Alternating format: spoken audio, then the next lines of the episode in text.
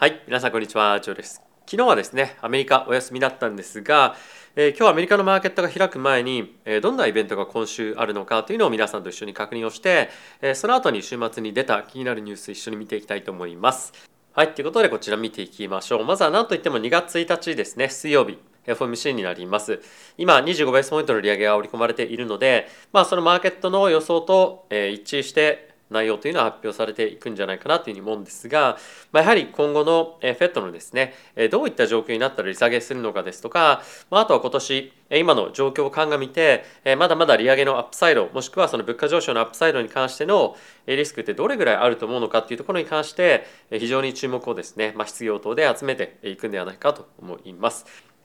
はい。で、もう一つ見ておきたいのはですね、金曜日の雇用統計になってきております。えーこれまでは3.5%の失業率という水準だったんですが、えー12月の数値から3.6%に上昇を、えー現在予想がされております。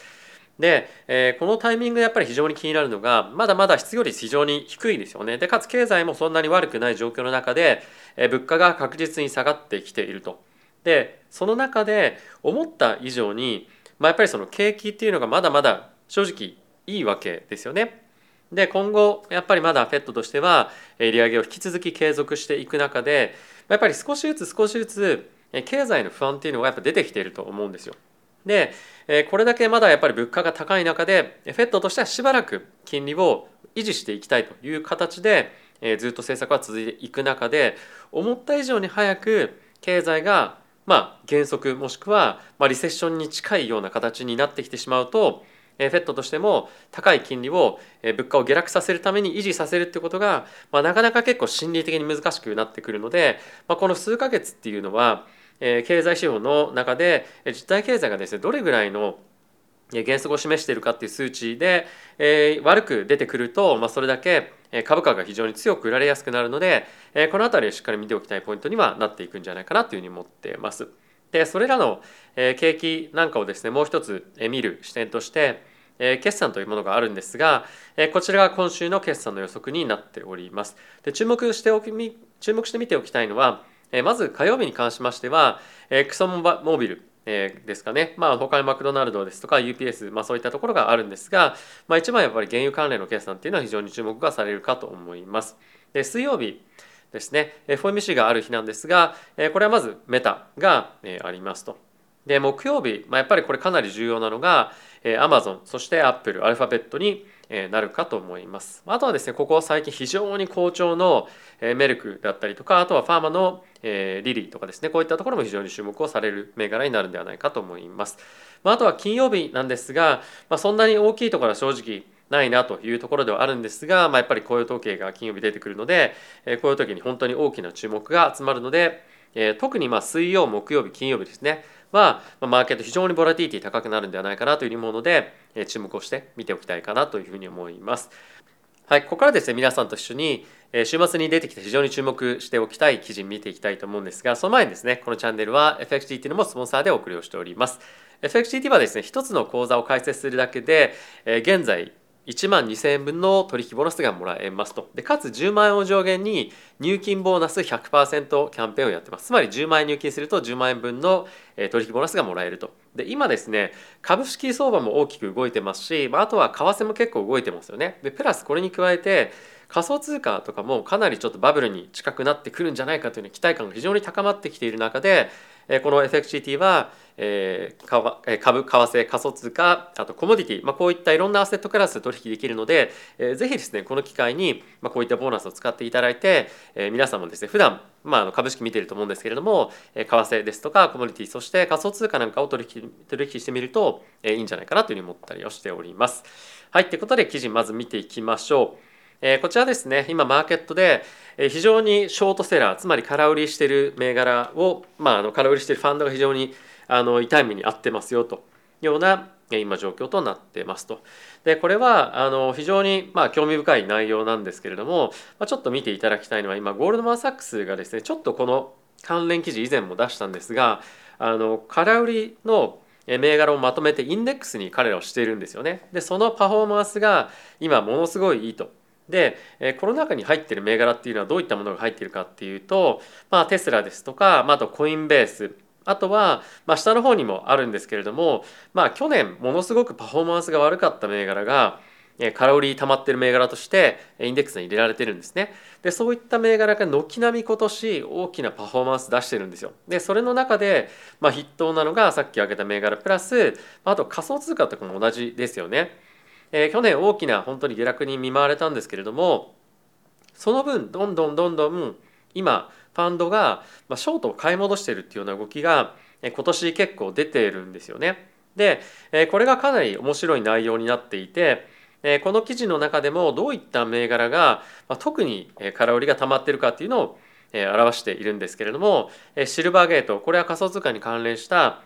まあ銀行サービスを行っていたりですとかあとは特に皆さんが知っている銘柄だと、まあ、マラソンデジタル去年ものすごく注目をされた銘柄ですよね。であとは、えー、アロジアロゲンですかねそして、まあ、ビヨンドミートこれらは、えー、かなり去年、えー、ハイグロの銘柄として注目を集めた銘柄になっているんではないかと思います。なので今年は去年ものすごく悪かった銘柄に対して資金が入りやすいような相場になっているというのは、まあ、一つ非常に興味深い内容になっているんではないかというふうに思います。まあ、あとはやっぱりここ最近ちょっと銘柄のパフォーマンスを見ていると、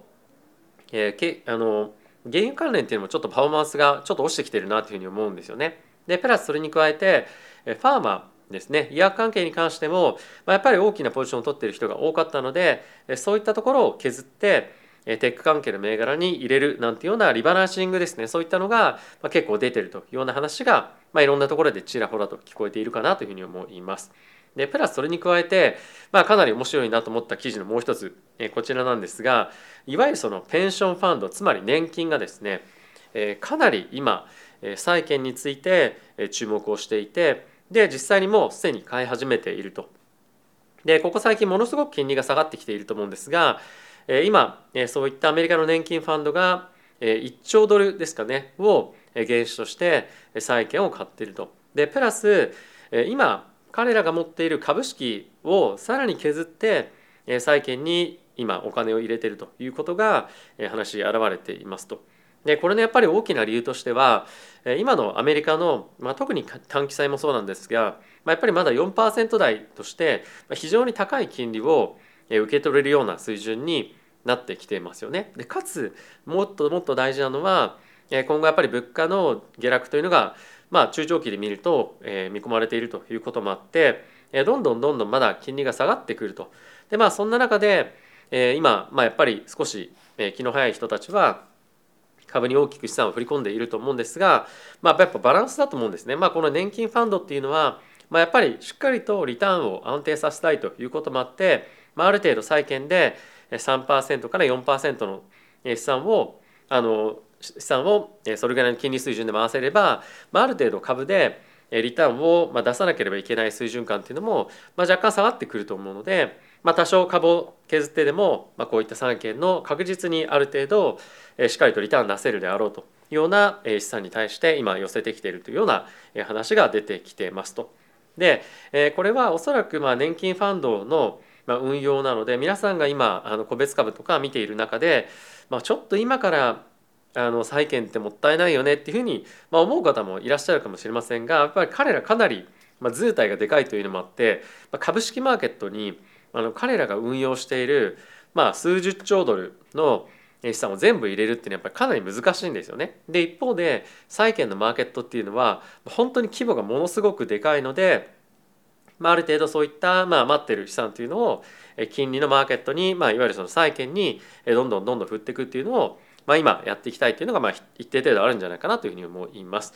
で今後徐々に徐々に本格的に金利が下がっていって、まあ、金利が下がっていくというのは物価が下がっていってリセッションについても、まあ、ある程度目処が立ってくるタイミングで、まあ、金利がある程度下がりきったら、まあ、下がりきるまでいかなくてもどんどんどんどん下がっていく段階の中で債券を売って株にっていうような循環がまた今後、まあ、ペンションファンドは来るんじゃないかなというふうに思います。でおそらくそういった動きがもうあるタイミングでは、まあ、ヘッジファンドとかもう今すでに仕込んでると思うんですがどんどんどんどん株に対してアセットをですね振り分けていくような状況になると思うんですよね。でかつもう一個面白いなと思ったのがあの今アメリカのヘッジファンドが仮想通貨のですねショートをどんどんどんどん買い戻してるんですよ。でもう少しねネットロング。つまり買い越しに今行くような状態なので結構アメリカのヘッジファンドの方々はもうすでに今年の利下げっていうのを織り込んでそういったハイリスクの商品、まあ、つまり株とか仮想通貨ですねに対して今どんどんどんどん資産を振ってってるっていうのは、まあ、ちょっとこの対局の動きではあるんですけれどもまあ一つ、えー、まあ戦略の違いっていうところで、買ってるものは違うんですけれどもまあよりまあアグレッシブにいくのかもしくはよりコンサバにいくのかっていうところで、まあ、自分の戦略っていうものがどっちに合うのかっていうところを一つ考えてみながら、まあ、彼らの戦略を一つ参考にしてみるっていうのも、えー、悪くないんではないかなというふうに思っています。はい、でもう一つなんですが、えパウエルさんがですね今、えー、まあ、かなり、あのこの先どういうふうにしていくのかっていうのをコメントするか、まあ、非常に注目を集めているんですが、まあ、さっきもちょっと話したように今っていうのは、えー、今年の年末に向けて利下げが織り込まれていますよね。でえそんな中まだまだ物価が非常に高い水準にあるでかつ中国がここ最近えゼロコロナをですね終えて、えどんどんどんどん、えもっと経済活動をアクティブにやっていこうというような状況になっていますと。でここに来て、え結構一部のですね、えエコノミストの方々が新たな懸念を持ち上げてきておりますと。でそれはどんなことかっていうと今年の中旬から後半にかけてもう一旦物価上昇がエネルギーベースで高くなってくるんじゃないかつまり途中でもしかするとですよえフェットがもう一旦利上げもしくはもっともっと今の金利水準を長期で維持しなければいけないっていうようなことをですね話し始めるんじゃないかと。でプラスそんな状況の中で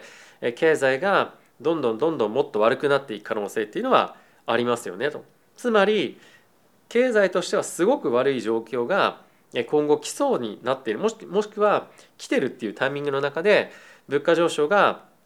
止まらないね高く水準が維持されることによってエフェットは利下げができないでもっともっと経済を苦しめるような状況に追い込まれてしまうんじゃないかっていうようなことを一部で懸念する人たちが出ています。でこれについてはあのまだ大方のマーケットの見方としては、えー、まあこれがメインのシナリオではない一方で、まあ、結構やっぱりこのシナリオっていうのはあの特に民間のあの銀行の方々っていうのは、まあ、若干気にされている人たちも、まあ、ちょこちょこいるんですよね。まあ、特にモルガン・スタンレーですとか、まあ、ゴールドマン・サックスのような会社は、まあ、結構まだあのマーケットに対してそんなにポジティブではないあとはブラックロックとかもそうですかね結構やっぱりトップの人たちに関してはこの辺りのリスクの懸念っていうのを、まあ、すごく強く出してきているということもあるので、まあ、一部ちょっと頭の片隅に入れておいて、まあ、そういったことが起こったタイミングでどういうような動きを自分の中でえしようかなみたいなのは考えておいてもまあ悪くはないのかなというふうに思ってます。で一応ですね僕も、えちょこちょこちょこちょこまたリスクの積み上げっていうのは、まあ、継続的にこれからも少しやっていこうかなというふうに思ってはいるんですけれども、まあ、あのやっていこうかなというか、まあ、これから始めていこうかなというふうに思うんですが、まあ、やっぱりあのこういったリスクもあるので、まあ、少し慎重にやっていこうかなというふうに思ってますと。あと僕の場合は仮想通貨も結構あるので、まあ、株式の割合をどこまでえー、伸ばしていくかっていうのはあるんですが、まあ、そこまで増やすつもりは正直今のところはまだないかなというふうに思っています。で今やっぱり本当に仮想通貨に資金が集まっているので、まあ、株に対してボーンと大きいものを入れていくというよりも、まあ、仮想通貨の方でリスクを取りながら、まあ、株式の方はちょこちょこちょこちょこ少しずつ入れていくっていう感じでちょっとバランスを取っていこうかなというふうに思います。まあ、あとは余ってる資産に関してはえー、仮想通貨のステーキングだったりとか、まあ、不動産ですとか、まあ、債券みたいな、まあ、そういった定期的に金利が入ってくるような商品で、まあ、運用しながら、まあ、ちょっとバランスをリスクの取るバランスを取りながら今年は少しずつ少しずつ、まあ、あのブルーマーケットというか、まあ、マーケットがいいタイミングに向かっていく中で少しずつリスクアセットの割合を増やしていこうかなというふうに現在思っています。はい、ということで皆さんいかがでしたでしょうか？えー、先週ですね、えっとメンバーシップの、えー、対象クラス以上の皆様と、えー、合計で2回、えー、各1時間ちょっとのセッションをですね、えー、やらさせていただきました。皆さんからいただいた質問にお答えしたりですとか、えー、それまでまたいただいた質問なんかにお答えをしながら、えー、結構いろんな話ができてよかったかなというふうに思います。あといろんな背景の方々がいらっしゃったことでいろんな質問もえ出てあの出していただいて本当に感謝をしております。今後もこういったセッションはですね定期的にやっていきたいなというふうに思いますし、まあ、とはリクエストにえ、ま、お答えをしていろんなあの取り組みっていうのもやっていこうかなと思います。まあ、とは、え、以前から申し上げてます通り2月の、え、最終週ぐらいからですね日本に行きますので、え、そこでまたあの対象クラス以上の方々になると思うんですが、え、オフ会をですね、えー、ぜひ東京の方でやらさせていただければと思っております。えー、いろんな方に会ったりですとかいろんなお話できるのを、えー、とても楽しみにしています。まあ、あとは、えー、皆さんから本当にご支援いただいて、えー、いろんな、えー、情報ソースにまたアクセスをできるようになってきておりますので、えー、そういったところを皆さんに対して配信をする際に使っていければと思いますし、まあ、あとはメンバーシップの方々に対して、えー、LINE チャットの方でまた個別で送らさせていただきたいと思いますので、ぜひそういったところも見ていただけると嬉しいです。まあ、あと感想なんかあれば何かいただければと思いますので今後ともよろしくお願いいたします。ではまた次回の動画でお会いしましょう。さよなら。